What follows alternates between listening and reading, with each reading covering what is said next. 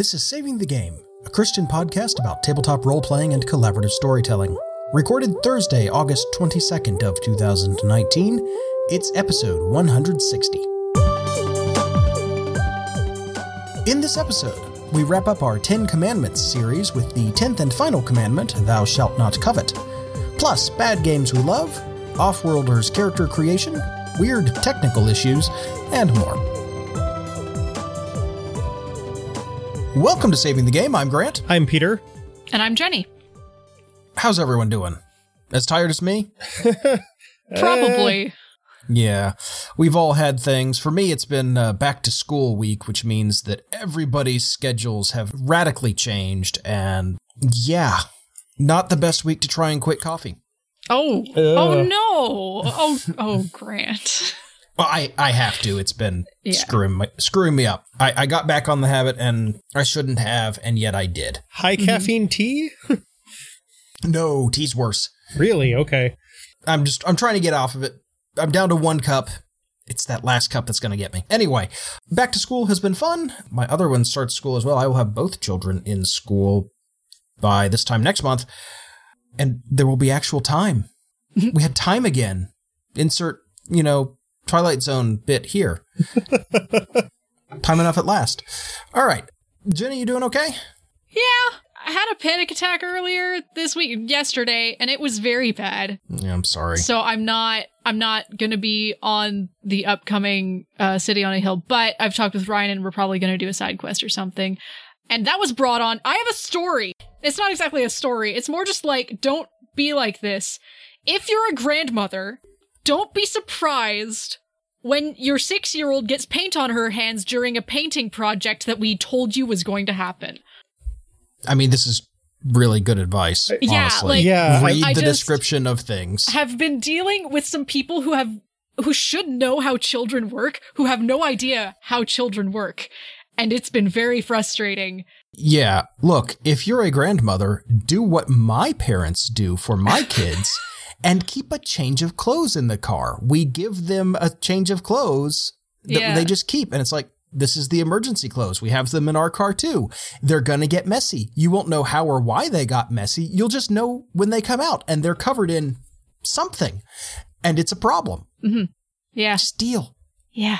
Like, Ugh, I'm sorry. People should know how to handle this. I, I am sorry they don't. oh yeah. And then on top of that, I, I decided to undertake the monumental task. I don't know if I mentioned this on the mics. I know I mentioned it to you guys. Do you guys remember when right before our book sale, when like just after the day I said we will no longer be accepting donations for the book sale, 32 bags of books showed up on my doorstep? Do you I remember remember that? this. As I recall, it was like basically somebody just dumping trash on your doorstep. Yeah. So Yeah. I've decided I did actually take all of those bags inside because they are con- at that point they were considered free will donations, not specific book sale donations. I've mm-hmm. been going through them. I've been finding some things, some of which are good, most of which are very bad and will actually be going to the garbage. That level of bad. Oh dear. But not like this needs to go to the police bad. No, just like Okay. the binding fell off the book and the cover. Right. This sounds like somebody cleaned out, you know, grandma's house and just said, eh, we'll just throw these at the library and they can keep what they want and I don't Yep. have to think about it. and then most of them are the bad kind of old book smell. So so that's been wreaking havoc with Oh, my oh, that allergies nasty, too. musty smell. Moldy. the moldy kind of thing where it's Oh. like, oh, I'm gonna have to peroxide swab most every book that I decide to shelve in this Oh, group yuck. because I'm sorry. Well, if Yeah. it's any consolation, the only reading I've managed to do this week is for the Microsoft server provisioning exam 70-740. So, yeah, that's a whole saga involving work saying, "Hey, you need to do this thing so that we can keep our thing." And I've been Uh. cataloging a massive pile of crappy old computer hardware and having to redo sections of it because I lost a bunch of work from a spreadsheet crash and just mm, Yeah. I have been doing this same thing for the past three weeks. I finally finished this morning. I am so done. Yeah. hmm So, yeah, we're definitely going to be talking about uh, envy this weekend. Probably envy of other people's jobs. I love my job still. Envy of my own time off of work at this point. That too. Yeah. Ah, Workday me envies at home in the evening me. Jenny, I'll be honest. I'm envious of your job. It Yeah. sounds less stressful. You you than do mine. it does sound like you have a pretty cool job. Like Also- I'm complaining about the 32 bags of books, but I'm that's a loud blary. That was an incredibly loud blary. I'm We keeping gotta that leave in. it in. We gotta leave it in. The the I mean, windows listen. are open. I, it's Oh. okay. So this is actually a good thing. Let's pivot a little bit into something positive. All Like right. we've been dealing with a kind of a heat wave here.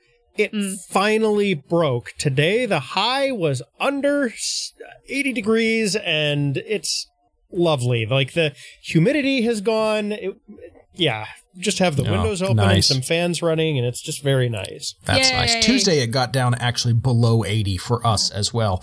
Mind you, that was the same storm that knocked out power for us. But you know, it it honestly I I took the trade. Yeah, you you folks didn't see a blog post where I wrote that the episode was going to be late because the power got knocked out in the middle of editing for Grant. Yeah, but yeah, it was Monday. It It was, was Monday. That's right. because it was like, well, the power company says that tower will be on at ten o'clock, and I've got twelve minutes of audio left to edit. Mm, oh no, okay, it's back on at seven. Thank goodness. Okay, I can get the kids to bed and edit. That was fun. It's been a week, folks. it has been a week. It's been two weeks. The the, the week before, it was fine. It was a week. This has been a week. Oh no, actually the the week previous was even worse for me, but Ah, wasn't Let- bad. let's- Wasn't that bad. let's just kind of let me put it to you this way. I have a car that's been in the shop for 3 weeks and they still can't figure out what's wrong. They're looking at contacting the manufacturer to figure out what's wrong. Yep. Good times. Yeah. So if I seem a little crankier than usual in this episode, now you know why. and and he is. We can tell you that he is. Yes. Yeah. I had to have some of my outline phrasing softened by my co-hosts. So Yes. It it showed up in uh, our game Saturday as well. yeah, Talk about your game on Saturday. I should talk about this game on Saturday. So we we've been trying to find games that we can do uh, while Jenny is still on her hiatus, which I guess is wrapping up. Uh, soon. yeah, like I'll I'll be back, you know, for September. I'm not taking any any classes this coming semester. so- Okay, there we go. So we can pick that back up. And we had another member of our gaming group take a break as well. So that's kind of left us with just myself, Peter, the newest member of our gaming group, and my wife, Chrissy. So it's like, well, what, what can we play with this group that's pretty short? Oh, hey, this thing I've been wanting to do for a while Offworlders. Offworlders is a it draws heavily from powered by the apocalypse games like Dungeon World. It uses the 2d6 uh, you know 10 plus 7 to 9 6 minus uh, banded success range kind of thing. But it is extremely rules light. The entire PDF is about 30 pages. Those pages are not dense. They are extremely light, filled with lovely art, good design. lots of white space. It's very readable. Oh, it's extremely readable. So it is extremely easy to read, and it's basically a Firefly slash Traveller role playing game. Oh, and by the way, it's free. Go Yeah, go so snag it off a DriveThruRPG and take a look at it. There's no reason not to. Exactly. If you want a printed copy, you can order it from Drive Through RPG for a very reasonable amount, but the PDF itself is free. And like I said, it's lovely. So, you know, uh, thank you, Chris Perry, and your artist whose name escapes me at the moment, for putting the work in and making a good game and then creating a free PDF for it. That's lovely and is going to be our group's first introduction to this story game style of role playing game, which I'm really excited about. We did character creation, which Peter overthought horribly because he had no idea how this worked until we explained it. Well, okay, hang on just a second here. The, this is No, no, I'm picking on you a little bit here, but you are missing something. I have played story games before. I I played a one shot of In a Wicked Age at a con once, so I've done this before. I just I have not played something that was specifically powered by the apocalypse before, and a lot of the time, some of the basic questions like, well, what's the world like, that I was asking before we got started, are still applicable to a lot of story games. So Oh, yeah, absolutely. I have played they are. story games, but I have not played one like this particular one before. That's fair. And I, apparently, I'm just in the pick on Peter mood, and I apologize for that. That's okay. I just But- you were missing some context there because it never really came up when we were making characters on Saturday. So That's fair. But that, that's the thing. This is a very collaborative game where the GM just sort of says, here's a couple of extremely basic things that are sort of default assumptions in the setting, but can change. And then it's just questions and answers about what's your character like? Where are they from? What planet are they from? Uh, how are they treated on this planet? Why are they out here doing this? You know, are they in debt to anyone? Is that why they are out here trying to, you know, probably smuggle things and maybe take whatever legal-ish jobs they can? You know, what, what's yeah, going on This is kind of like Han Solo and or Firefly levels of sci-fi stuff. it's straight up Firefly. yeah, It really is. Although there is interstellar travel. Traveller is honestly a, a good analogy as well, just with a lot less bookkeeping. yeah, Uh, it's very, very light. yeah. I suppose this is to Traveller what Dungeon World is to D and D. Uh, yeah, probably. Probably. It's really good. We've established a lot of things about the setting. Characters have been created, and I'm excited to start running it next week. So, next episode, I'll have uh, hopefully a play report on that. I don't know. It should be a lot of fun. Everybody kind of got into their characters. We invented horse weasels. Yeah, You know, we've got a ship, the and the Phoenix Andromeda, that's uh, all shiny and brassy and very much um, hacked up because, well, it was a military ship until somebody got their hands on it and started modifying it. yeah. The word retrofit does not even begin to do justice to what has happened with this ship. So So it's going to be cool, and um, yeah, we'll see how it plays out. I think this was particularly good because our newest player had really only played D and D before. well, in World of Darkness, Yeah, and and Vampire, both of which are pretty traditional character creation heavy, rules heavy games, but she's really good at brainstorming. Like she loves to sit down and come up with characters and be like, "Oh, this is what's going on and and this and this feeds into this." And that's literally how character creation works in a game like this is, "Hey, I'm going to ask leading questions about your character and delve into some of these things you've described and poke at them and prod at them and the, that brings out your character." to to give you uh, folks an idea because you've never played with this person she's one of those people that will have like a character concept and while everybody is talking about their stuff when it's not her turn anymore she goes out and finds just the most incredibly representative artwork for the character that you've ever seen somewhere on the internet and has it like shared in the the group discord or something within like 10 minutes usually if Oh, it yeah. takes her that long so she's you know she's really seems to be enjoying kind of the the spontaneous creative and kind of aesthetically focused aspects of mm-hmm. this already so that's cool Oh yeah, it's excellent. That's Offworlders. I will link Offworlders, the the DriveThruRPG page in the show notes. You absolutely do owe it to yourself to download it and take a look. It's great. It's really, really good. yeah and i mean it's free you have no excuse Yeah, there's that as well. We have a pretty big topic to get into, but before we get into our final commandment in the Ten Commandments series, we actually wrap up a, a series here. Yes, you heard that right. yeah we do have a Patreon question to get to, which means I get to roll a die. This is a good one. This is going to be fun. This is from David Hastings or Hastings. I'm never quite sure how that's That'll be pronounced. Hastings. Hastings. I'll be I'd be shocked if it was not Hastings. Fair enough. What game do you love personally, even though you know that objectively it's not that great? Everything is dolphins. Okay. I'm done. And they That's they me. say RPG, board, or video games are all fair game here. It's everything is dolphins. there's this old video game called cold zero the last stand which is basically just a b action movie and kind of this bizarre like mix of action stealth and very light strategy and stuff and it's really not all that great and it's kind of from that early 2000s era when a lot of that stuff was out and i've played that thing all the way through and beat it and enjoyed every minute of it That's that's fair. Ugh, it's it's a tough call for me. I don't know enough board games to say, oh yeah, this this particular board game. They're not usually what I go for. and if you say monopoly we're all going to be very concerned I won't. Uh, I mean, Monopoly is actually I don't know about like interesting, interesting, but it's not. It's far from the worst board game out there. That's true. That's very yes, true. but it has led to many table flips.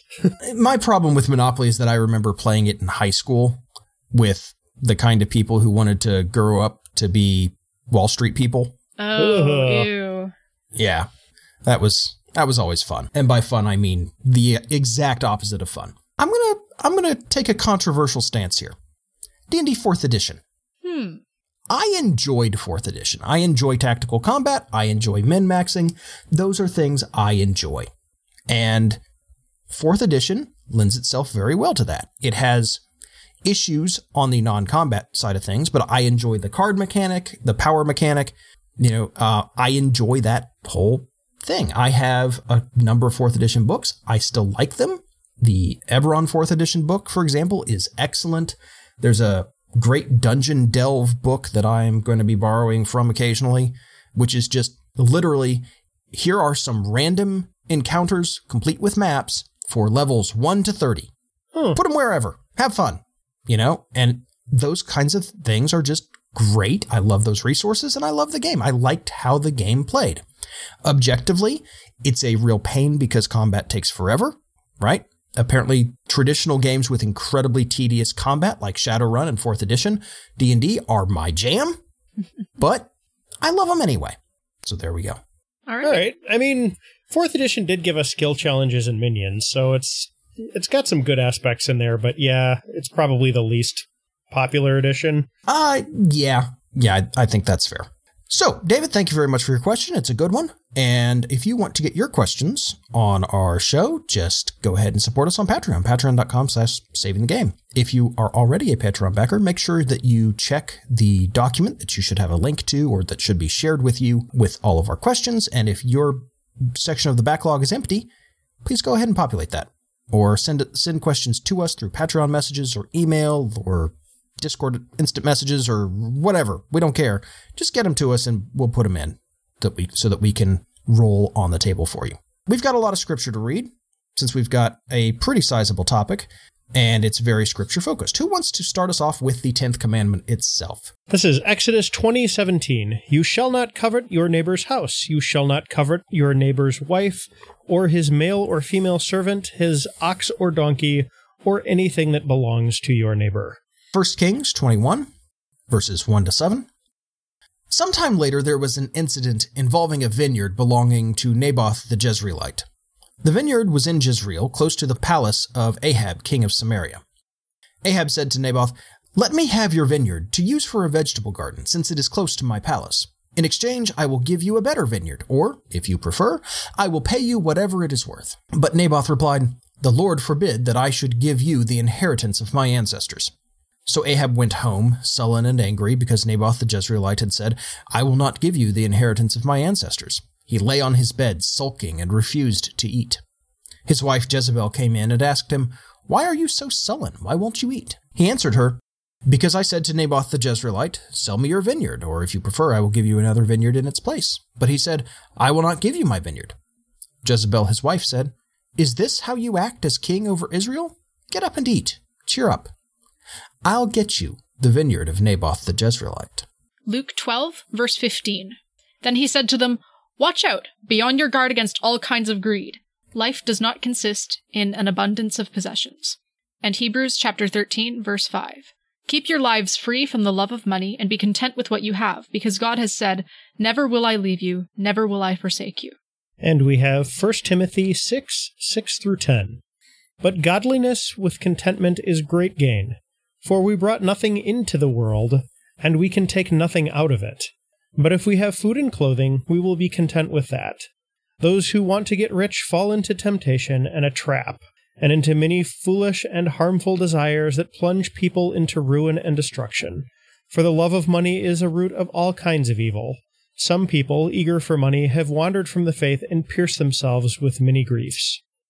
So, our main topic tonight is the 10th commandment Thou shalt not covet, which is the last of these. Hooray, we're done. And we have finished a series. At the end of this episode, we will be done and moving on to other series. Since we're on take two of this, that is an important distinction to make because we thought we were done. Yes. And we're not done. yeah, done. okay, so Yeah. real quick, real quick on this. We're actually recording this segment about a week later than the first part of the show due to some funky technical issues and scheduling times for re recording and that sort of thing. I don't really expect any problems, but if we sound a little different or seem a little discombobulated, that's why. It's the first time we've ever had to do this in this seven year history of this Yeah. show. Really? So, But you know, I thought there was one. I mean, we've we've had to record emergency replacement episodes before, but not like half of an existing episode.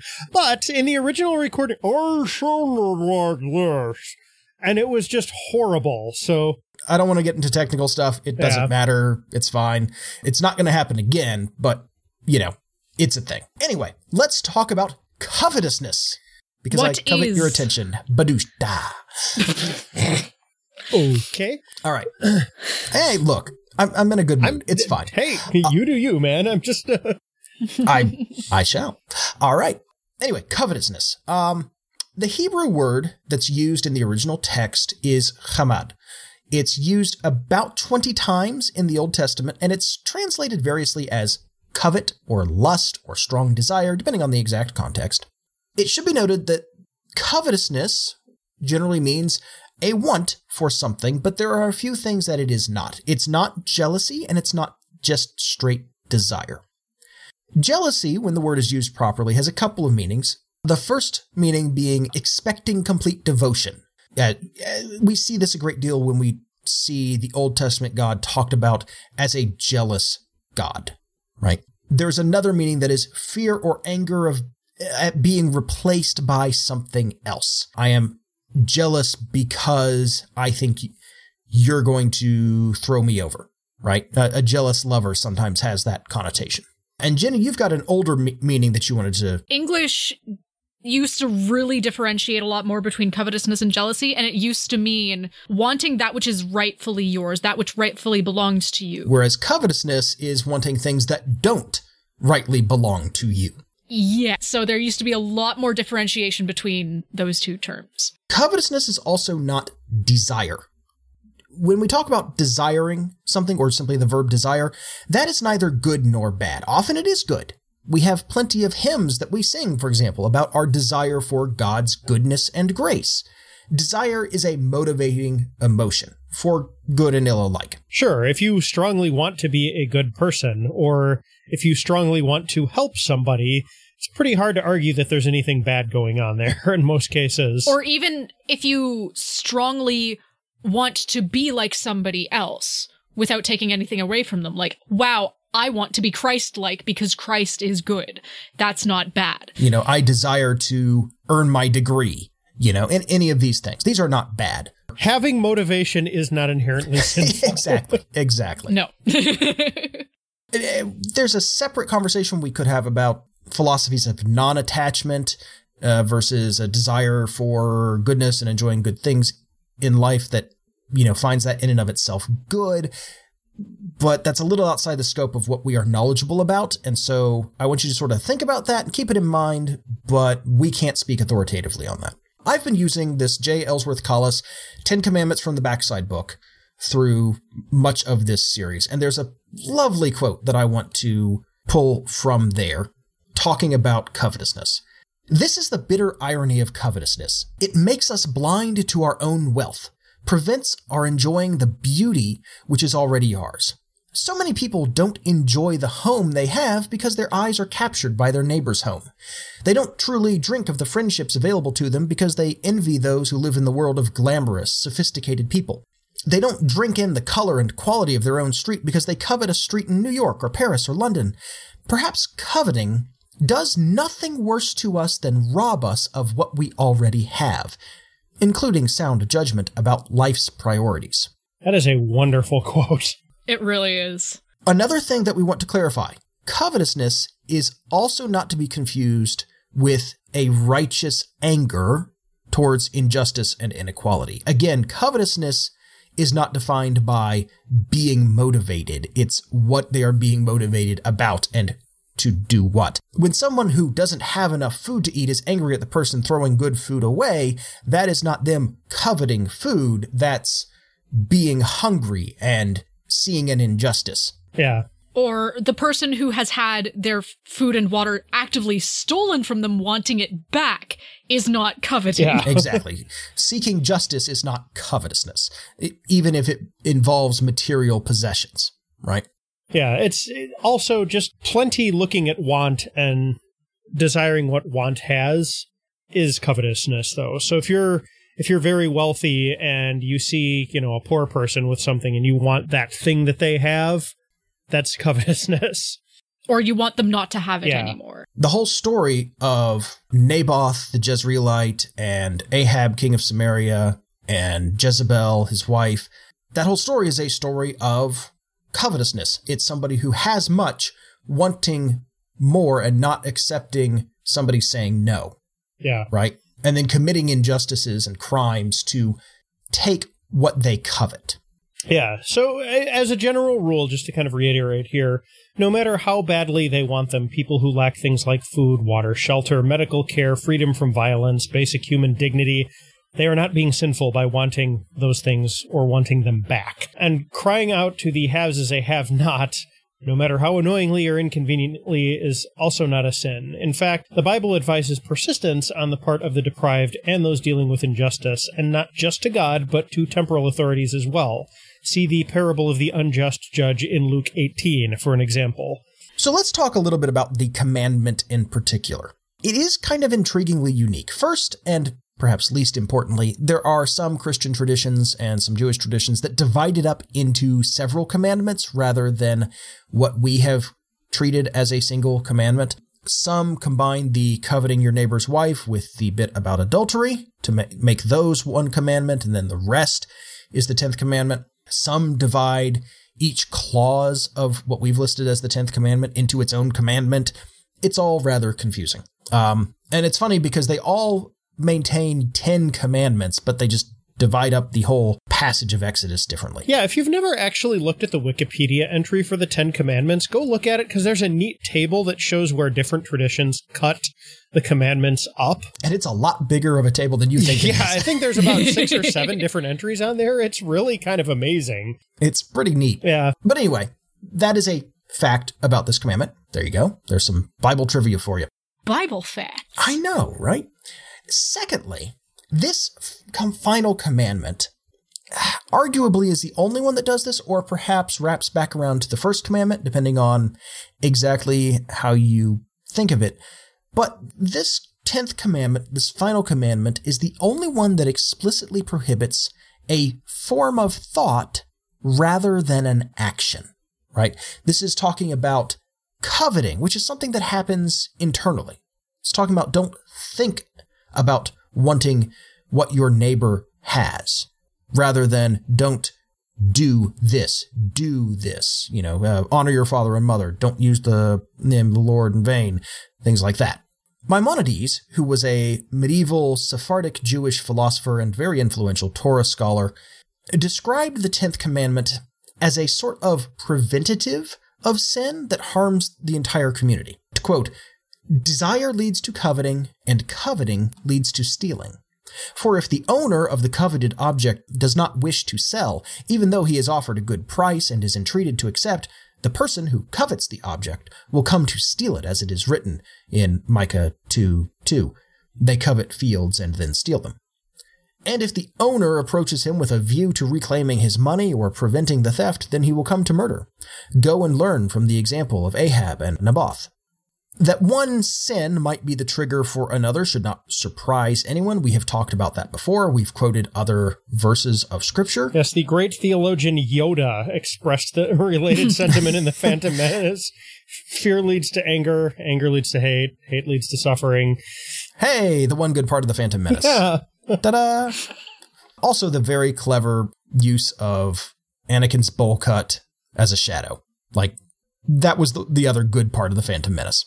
Well, Fight the me. entire movie couldn't be terrible. I mean, it could have been, but it wasn't.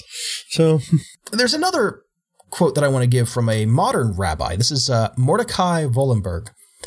By giving us this commandment, God is telling us that yes, we can control our very thoughts and direct them for good purposes. We are given the gift of human intelligence in order to be able to sift out the good from the bad, even deep in our own thoughts. By doing so, we are utilizing the advantage of human intelligence towards the true, positive, constructive goals for which it was intended. To move towards gaming, I think we all understand that the root sin of envy, sometimes mixed with lust and pride and greed, is a classic villainous motivation, right? Mm-hmm. Uh, somebody wants something, you, you know, oh, if I can't have it, nobody can. I will go to great lengths to take this thing that I want, so on and so forth. Yeah, I mean, it's often as much or more about denying the possessor of the coveted thing. I mean, remember that Cain killed Abel out of envy, and the thing that he was envious of was God's favor. Right. Which, you know, it's like, well, you know, if you're going to favor him over me, then I'm just going to get rid of him so you can't. Yeah. Uh, well, okay. at that point, it's, you know, I am angry that you have taken something that I think belongs to me or that I desire, and I am taking that out on you so that it will come to me. Eh, uh, that, that's my interpretation. or a little bit of both. Uh, that's that's how I think.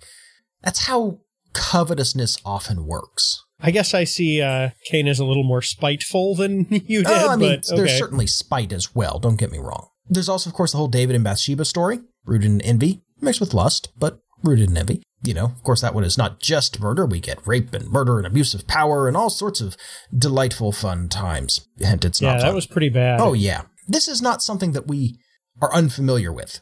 And we can use that familiarity in gaming because mm-hmm. it's something that we all do understand and that plenty of other authors and game designers have understood before us. It's not hard to make a story about envy. I mean, that's no. what most theft stories ultimately are about. See the standard road rogue trope of "ooh, shiny, I want." Yes. yeah, I mean, like anytime you've got a character that's basically a magpie that just grabs anything visibly valuable or something like that, it's probably at least somewhat rooted in envy. Greed is definitely riding shotgun. Yeah. And I think we're mixing, we're also mixing here the seven deadlies with the Ten Commandments. Envy right. is the, and, and covetousness is that root idea of, ooh, shiny. I, I obviously need it. Yeah. And it should be pointed out here that we're not, we're obviously talking about you know the the rogue who can't keep his hands off of other people's possessions, right? Mm-hmm. But I think we all know the bard character who just seduces their way into trouble because they want to. Yeah, uh-huh. same thing, right? Yeah. And to be sure, this is an excellent villainous motivation. Yes. Oh yeah. I mean, this is the root of. I mean, you know, obscure tales like Robin Hood, for instance. Sure. you know, anybody's ever heard of that? That was basically the the villainy of Prince John, right? He yeah. wanted everything, so he was taxing people beyond their ability to bear or survive, which necessitated you know, Sir Robin to rebel and start reclaiming some of those resources for the people that they belonged to in the first place so they could continue to live. yeah, of course. Like, that's absolutely true. And you know, eh, a more modern take sees companies and corporations in that role, whether it's uh, the East India Company or a cyberpunk mega corporation, eh, you know, different tech levels, but it's the same basic operating procedure. Um, mm-hmm. Yeah. And yeah, I suppose the one thing I should say there is like, don't forget that like this whole like corporations doing all kinds of nasty, amoral, dangerous stuff that started sooner than you think. like the age of sail was when that really became a thing. Mm-hmm. So cue slavery. I mean, from what I understand, you know, even the earliest corporations, like you know, Roman legal entities, had some of the same thing. Oh yeah, T- the tax collectors.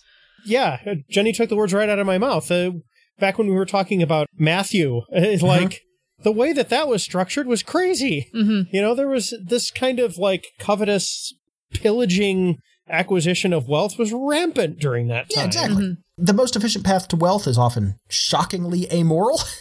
Uh, yeah. Whether yeah. that be slavery and the slave trade, or like the you know Belgian occupation of the Congo, you know, there's no limit to how bad it can get when you must have everything. Right? Right. And that makes for excellent villains to oppose and an excellent temptation for player characters. Also, very real problems in our world that must be addressed and stopped. This can come up a little more subtly when it's wrapped in bureaucracy. Oh, yeah. So, as a mm-hmm. lifelong Illinoisan, we have a huge problem with corruption in this state. There are definitely good things about the state too, but like we are known for our corruption here. A lot of what money that should be going to the public good that should be, you know, winding up paving streets or providing, you know, utilities or emergency services or financial aid or that sort of thing is less efficient than it should be because the entire state machine just runs on bribery and graft and you know who's like getting whose beak wet and who's shaking whose hands behind the scenes you know Oh, yeah. there it's it's endemic you know Yeah. we've we've had a huge number of governors from both major political parties wind up in federal prison for corruption in my 40 year lifetime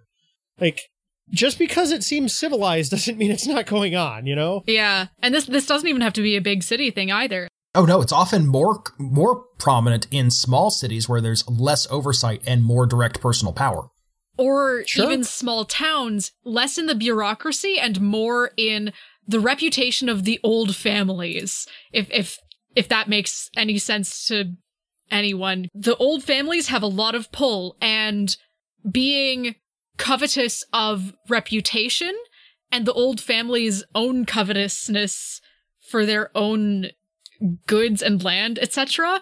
Oh my goodness, it is everywhere. Like, oh, it's my land. It's mine. It belonged to me. You can't tax it. Uh, friendo. that's that's not how it works. I'll give you an example from from the town that I live in actually. For a long time, there was a certain kind of business that wanted to move in. A couple of the larger chains that provided this particular type of business had been making bids on various like vacant buildings and plots of land and that sort of thing around town. It would have probably wound up in a little bit more local employment and stuff. It would have been good, you know. But because there one of the old families had a very subpar version of one of these businesses, it was blocked and the stated reason is they didn't want it competing with the already established oh, one. Yeah. They weren't even hiding it. So, and this is only a town of 7600 that I live in. It is this is not a teeming metropolis Sure. by any stretch of the imagination. I want to circle back around to bureaucracy real quick. Okay. One of the things that we've had several stories about over the past couple of years in the United States are small towns that have, for various, through various different means, uh, written enormous numbers of like speeding tickets, for example, collecting just mm. huge mm-hmm. amounts of money. And some of that is because the police feel entitled to lots of stuff. And some of it is the laws have been changed such that ticket money then goes back into the police department, making it quote unquote self funding, which, you mm-hmm. know, that's a conversation to have. And here's a hint, you know, it's, it's not a good idea. Don't do that. There's actually a town around here that's notorious that I'll tell you when we finish. A few episodes ago about eminent domain, for example, that sort of thing. Mm-hmm.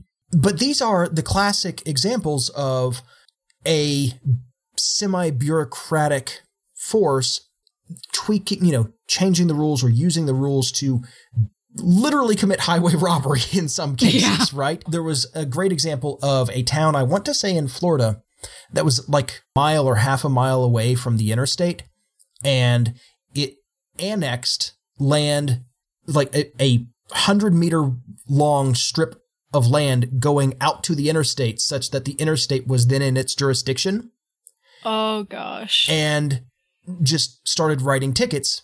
Right, I'm, I've got a story here about uh, Waldo, Florida, which used to be one of the worst speed traps in the nation, where the police department had to be disbanded because it was Holy cow. um, yeah, it uh, it was really bad. They had a illegal ticket quota uh, and evidence being stored improperly. But to give you an example, in the year this article was written, which was 2014, Waldo's seven police officers wrote 12,000 speeding tickets, collecting $400,000 in fines, which was a third of the town's total revenue. Huh. Good grief. Yeah. Okay. How many is that in an eight-hour shift? Uh, it's a lot. That's that's like literally pulling over the next car you see as soon as you finish. yeah, finish the town one. had six different speed limits in just a couple of miles. You entered at 65 miles an hour, then dropped to 55, 45, 35, which is a great point to, you know, catch people. I got caught. My only speeding ticket ever was when the interstate changed its speed and I didn't notice, right? And there was a cop just Yeah. sitting on the interstate going, "Oh boy, yeah, somebody's going to come up this hill and oh, I got you." Yeah, same thing, right? Okay, so there is a town named Bull Valley in my county that is notorious for this. Bull Valley is very, very hilly. And one of the tricks that the Bull Valley Police Department will do is they will park a car in plain view at the bottom of this gigantic, steep hill. And if at any point down the hill you exceed the speed limit by even half a mile an hour, you get a ticket. So they got so notorious for this that it went to the county government, who which is where you know the courts are. I was in um, the internship for the sheriff's police way back when in the day, and I was observing the courts. And so I walked into there and, you know, kind of got situated by the other people that were officiating and things, and people filed in. And the judge came in, and, you know, after the all rise and everybody sat back down and everything, he was like, All right, anybody who's here with a ticket from Bull Valley, your case is dismissed. Get out of my courtroom. and like half the people stood up and walked out. Wow. Yeah. Moving on to more, slightly more gaming related topics. Well, no. It, point is, this is this is the kind of bureaucracy and small criminality that player characters love to fight against Mhm. because it is so related to real lived experience. Yeah, Petty, Yeah. sure. it's petty theft, Mhm. right? Yeah. So For the less realistic experience, let's talk about dragons and their hoards. yes, All right, yeah. So D&D, you know, with their color-coded dragons does something kind of interesting with this. So your your chromatic dragons obviously are very covetous with their hoards. They'll see whatever wealth they want, they'll take it, they'll keep it forever. They'll acquire it through whatever villainous means necessary and Standard Smaug. then Yeah, yeah, standard Smaug. Sure. And if you take one out, you can you know, collect all of that and, you know, maybe you players start becoming covetous of the wealth of the dragon or something like that. But interestingly, metallic dragons, because they tend to be good, will hoard stuff that doesn't deprive others a lot of the time. So things like knowledge or experiences, or they will accumulate wealth, but then they will look at it from like a stewardship kind of an angle where it's like, okay, I have this big pile of wealth, you know, um, I'm a metallic dragon, so I got this through ethical, legitimate businesses. I'm just really old and very smart, so I'm good at this. I love the idea of a metallic dragon who presents himself to the party as like, I am a legitimate businessman. What? Why don't you trust me? I have an entirely legitimate business which has given me all of this money. Please don't rob my hoard. Like, I'm sorry, I, I love that idea.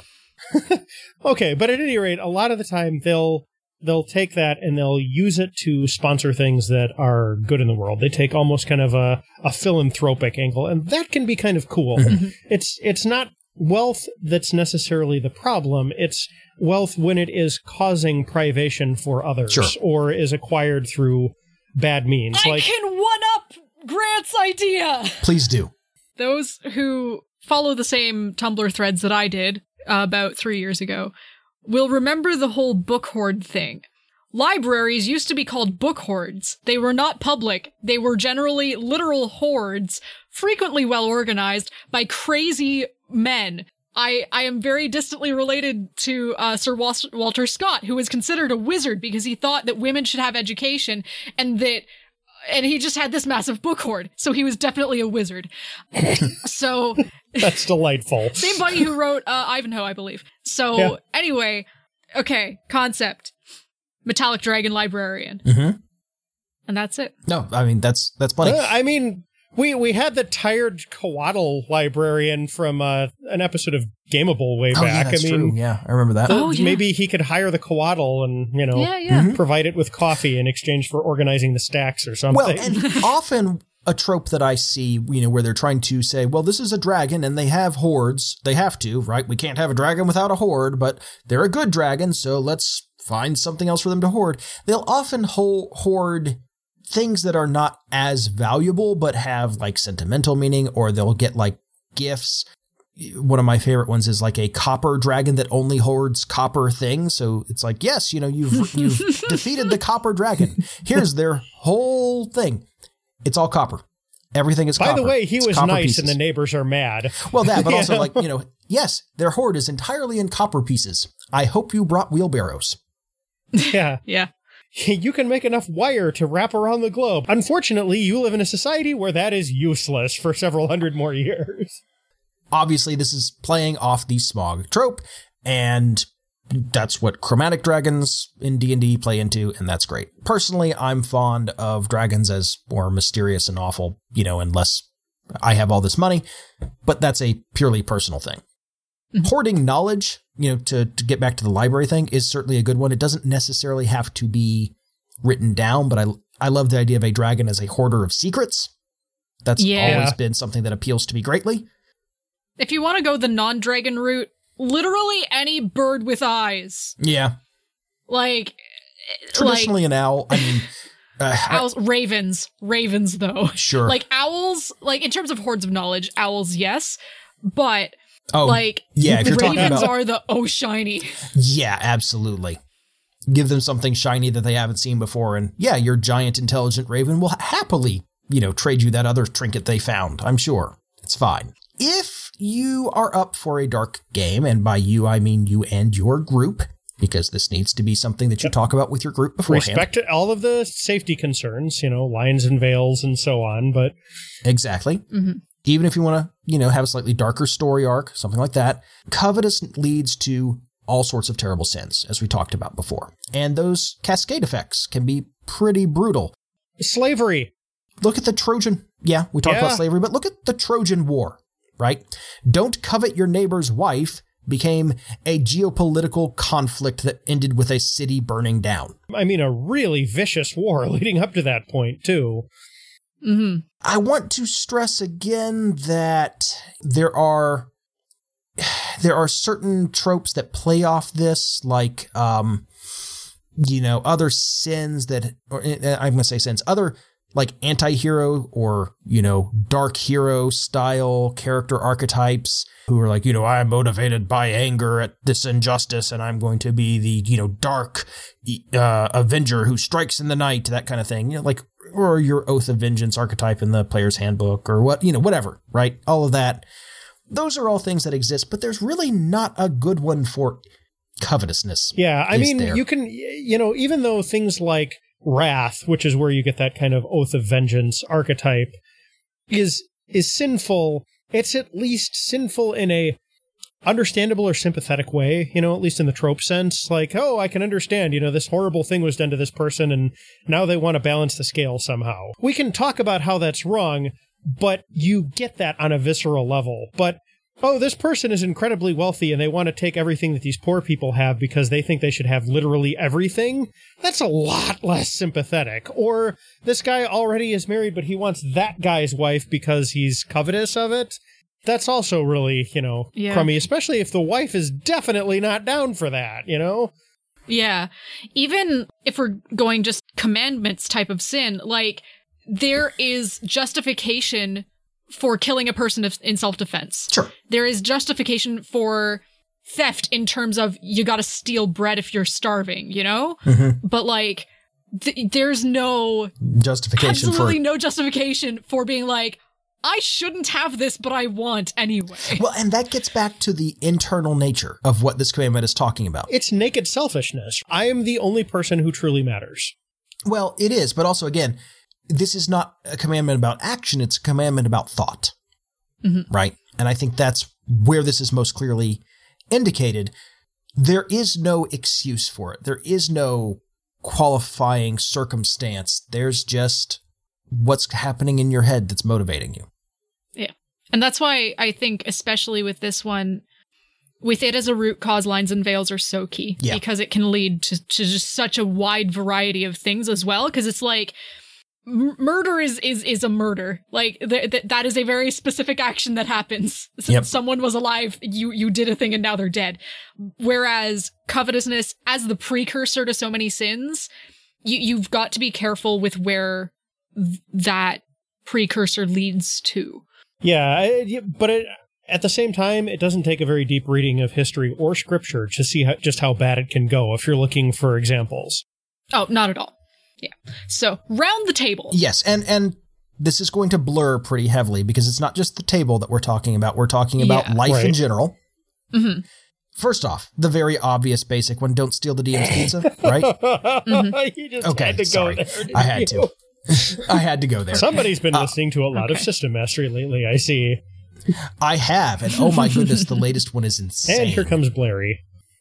Oh, good. I can tell you about Eoris Essence with the absolutely nonsensical character sheet and the book that is a, an attempt to indoctrinate you into what appears to be a metaphysical cult. Oh no. Wow. Oh, it's crazy. You really need to listen to Listen, System Mastery has a lot of swearing. If you're okay with that, you need to listen to these episodes. They're insane. The books are real weird. yeah. So back to around the table. Yes. Okay, Let's sorry. not be that guy and roll need when you don't need. Yes, exactly. Don't grab for all the loot or hide loot from the rest of the group without reason. Like if you're hiding a cursed sword from the person with the low wisdom score, you know, do that. Although maybe don't hide it from the person with a high wisdom score because you can get an interesting story out of that. Yes. It's much I Lambert. Yeah.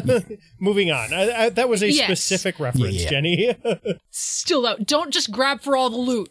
Share. It's literally just like Barney logic. Just share. Yeah, and Logic. I hope that in general, the kind of gaming that permits people to just steal all the loot and the GM go, well, roll to see if you notice him stealing it. Like, I hope that has largely gone out of favor. I'm sure it's not Absolutely extinct. not. I'm sure. Abs- it's.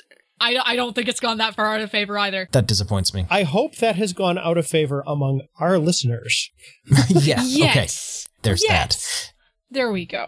Also, don't do it with like physical objects around the table. Yes. That's gaming supplies, food, your fellow gamers. Hang on, Yeah. the, the, the fellow gamers thing is important, and I want to unpack that a little bit, right?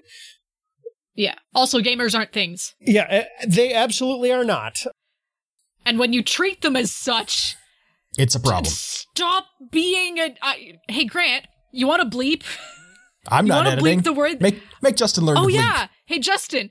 Um, don't be a don't be a dick and you know try to pretend that everyone's priority should be the game. Don't be covetous of other people's time. Don't be covetous of other people's relationships. I've seen that destroy gaming groups Mhm. before. Don't just just treat people like people and recognize that they are their own dang persons who you know should we game for fun We, we, do. don't game to be owned or be controlled by other people. Yeah.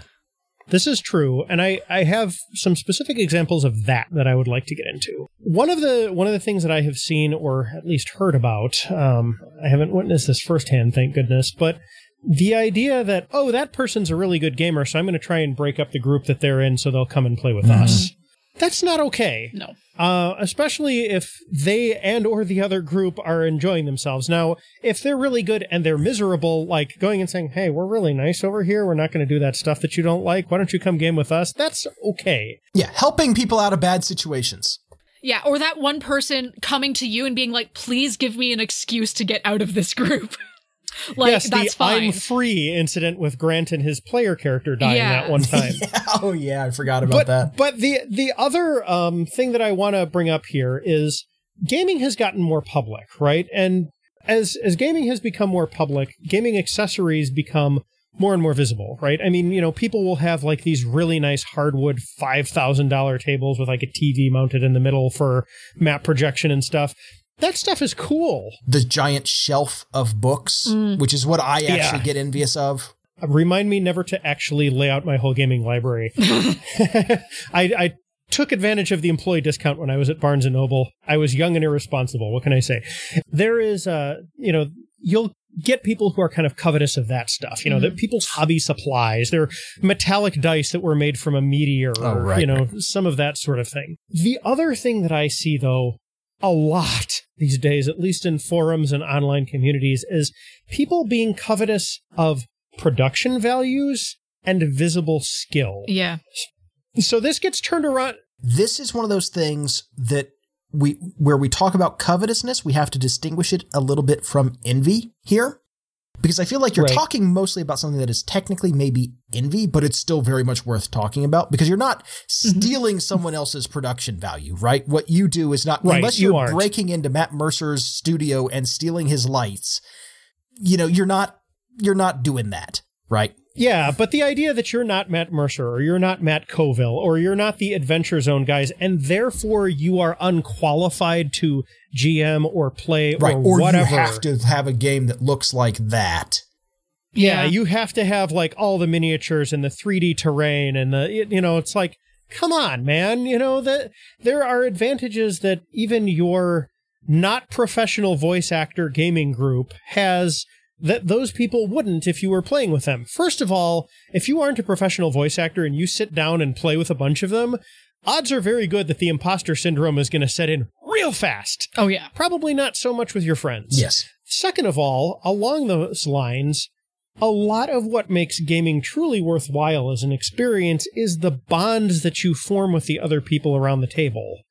And like voice acting skill and stuff, while cool to watch in productions, is no substitute for that. Chrissy and I are not brilliant voice actors, but the dynamic between Astor and Lambert in Grant's Colony game Yeah, was amazing. Absolutely. I, I'm loving what we have in the Sharn game, should it ever pick back up, and I hope it does soon, with Ganelon and everyone else in the group who are like, hey, boss, can I do this? Yeah, whatever. See? Like, that's just fun, right? Yeah. yeah. It's, it's great. The the Sharn group is a very different like bunch of characters from the colony Mhm. game, but like it's the same batch of players, so the trust is there, and we can explore like different relational dynamics and stuff. Like the the person that Nasir is the closest to in the colony game is the um the fire sorceress played by our newest player. And you know they go off and do stuff together all the time because they're old friends, and that stuff is cool. And you are not as likely to get that if all you do is look for like acting skill and stuff. And I want to get back to production value of some of the stuff that's used at the table because this is actually something I really struggle with. I love making battle maps and I get super envious of anyone who makes good maps. Like it hurts. Like it, it really bothers me that I am not as good at those people as those people, and I desperately want to be. I will spend hours making one battle map in whatever tools I have handy just to be like, I hope you see that I've put a ton of time and effort into this and that it's absolutely gorgeous. It's a real problem for me. It really Yeah. I mean, if you're just using it as a creative outlet, that's Yeah, fine. no, but no, yeah, it's, I- this is one of those cases where motivation does matter, like we were talking about earlier. Well, the motivation is not entirely healthy. I can tell you that. Now, I also want it to be a good gaming experience. I want it to be like, yeah, you know, this is the environment you're in and I want it to be descriptive and I want it to be interesting, right? Like I it's not just, oh, I'm showing off. It's I want this to be something other than a, you know, 10 square by 8 square empty room where we're just moving around in open space. I want there to be interesting terrain and, you know, things like, hey, maybe you shouldn't step on that weird, funny, glowing sigil and you know, oh, yep, that's a hole in a bridge. You uh, you shouldn't step there. And yeah, here's a wall you can hide behind or take advantage of in some other. You know, I want all that fun, interactive Right. stuff, right? But there is that part of me that's like, I get mad when I see people who have really good Patreons full of good battle maps Huh. because like, I want that. you know, like I, I want it, it's it's not healthy, it's not good, but it's a real mm-hmm. thing that I suffer from. And you know, I try and tamp it down. If I'm running a game where battle maps aren't used, like the Offworlders game, doesn't matter, Right. right? It's only in games where there are battle maps like D and D that it becomes You a know problem. who's really me. good at avoiding that temptation, as far as I can tell? Ryan Felton. Ryan makes just these really, I mean, they're very functional. They're very They've got like the stuff that you can interactive, like you were talking about, but you can tell that Ryan's primary concern is just, hey, my players need to know where stuff is. Yeah. You know, I mean, he actually Yeah, parks stuff like great. right on the, the grid in the back. And sometimes, not always, but sometimes that can actually be more immersive because you're thinking about what your player is seeing rather than looking at what you're seeing on the screen. Yes, and it gives you like rather than oh I do these cool tactical moves that are impossible to translate to a podcast, it's I'm going to interact in an interesting social way and actually have dramatic interaction mm-hmm. with other characters during this Yeah. combat scene. And that's more interesting and fun. One of the most interesting combats and fun combats I've ever been a part of was where the map was a cookie tray and the minis were cookies. And when a monster died, we ate I it. mean, this so sounds like, delicious. like production value ain't key. yeah. Was this during Christmas at some point? No, mom just made cookies for gaming. nice. Uh, we had a very standard. We have cookies. We have mandarin orange and honeybush tea, and generally, uh, one of our players would also bring some sort of healthy snack. So yeah, That's fair. Chrissy, I have new gaming standards. don't tear people down for their quality of game. It's and don't Yeah. give into it yourself. Yeah.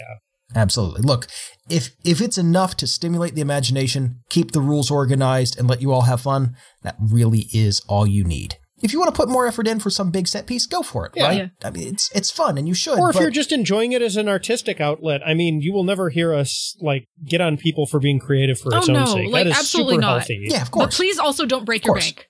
Please, like, don't Yeah. go Yes. into actual debt. Like, this is a, a real thing that people actually do. Do not go into actual debt for a hobby that that you aren't intending Mm-hmm. to like. May, maybe for a business if you think you can get the money back, but like, don't drop five thousand bucks on a gaming table if you can't afford it because you want to be just like so and so. Like, don't hurt yourself over this hobby, please. oh, absolutely. Yeah, I mean, I've I've seen don't. people do that with um, uh, CCGs and uh, especially with like miniature war games like Yes, uh, oh War. Machine and uh, Warhammer and stuff. Like Mhm. those are notorious Mm-hmm. for their ability to just extract money from people who don't necessarily have it to spend. Yeah. Oh, I got family who've been hit by that bug.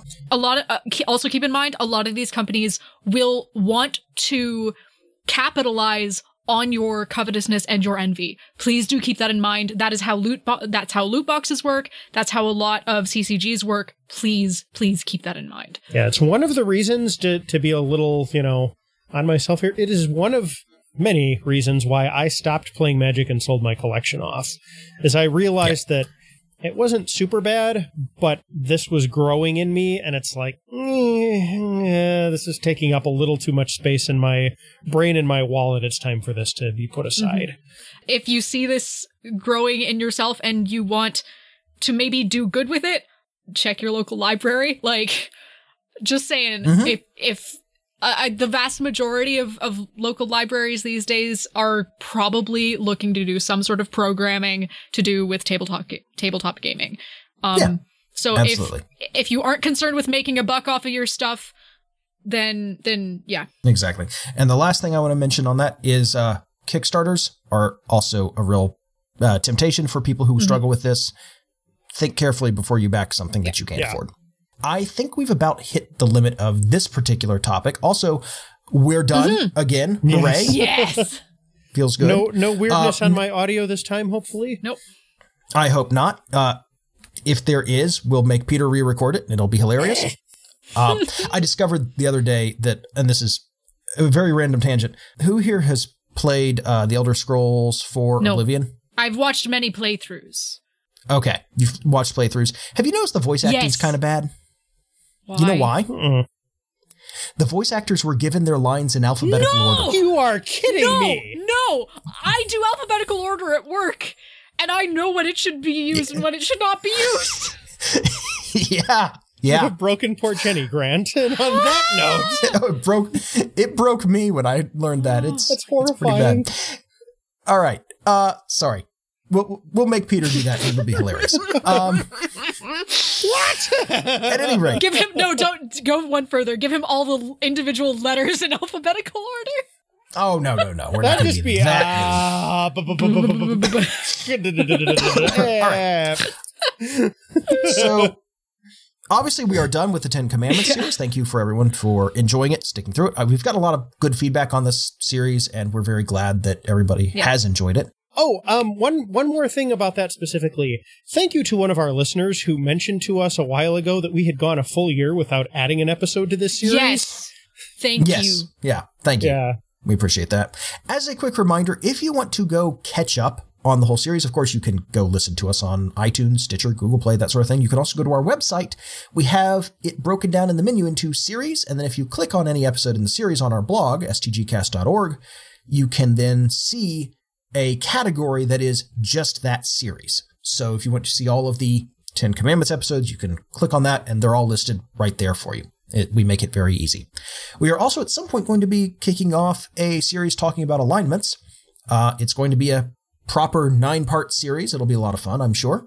And yeah, it's uh, we got a bunch of stuff coming down the pike. Uh, Jenny actually made arrangements, or at least got a, a new guest to agree literally just before Yeah. we recorded yep. to come on the show. So I'm excited And we've about got that. another one coming back that has only been on once before, and Once- talking Dun, to that person should be. Yeah. very interesting because we are uh, consulting them on something that they are something of an expert on. So that should be pretty Yes. cool. We're, we're excited. It's going to Yeah. be great. All right. If you enjoy this episode, please leave us a review on iTunes or Stitcher or Google Play. That really helps us a lot. Every review bumps us up significantly in you know, ratings and in people finding our, our show. We get found much more easily when people are reviewing episodes and reviewing our show. It really does help. It has a noticeable impact on Yes. our numbers. Also, it seems to um, help particularly when people mention us on Twitter in general RPG discussions. We have at least gotten a bunch of Twitter followers that way. Yeah. yeah, that has been nice. So All right. To give you some idea of the difference between our previous failed recording session and this one, this one's about twice as long. Yeah. Is it This is actually a much better version of this. I'm kind of Yeah. glad for the audio issues at this point, but we should probably have some mercy on poor Justin, who has to edit this in less Yes. time than usual. Indeed. So, from all of us here at Saving the Game, have a good one. Take it easy. We'll See catch ya. you next time. See you later, folks. This has been a production of Saving the Game.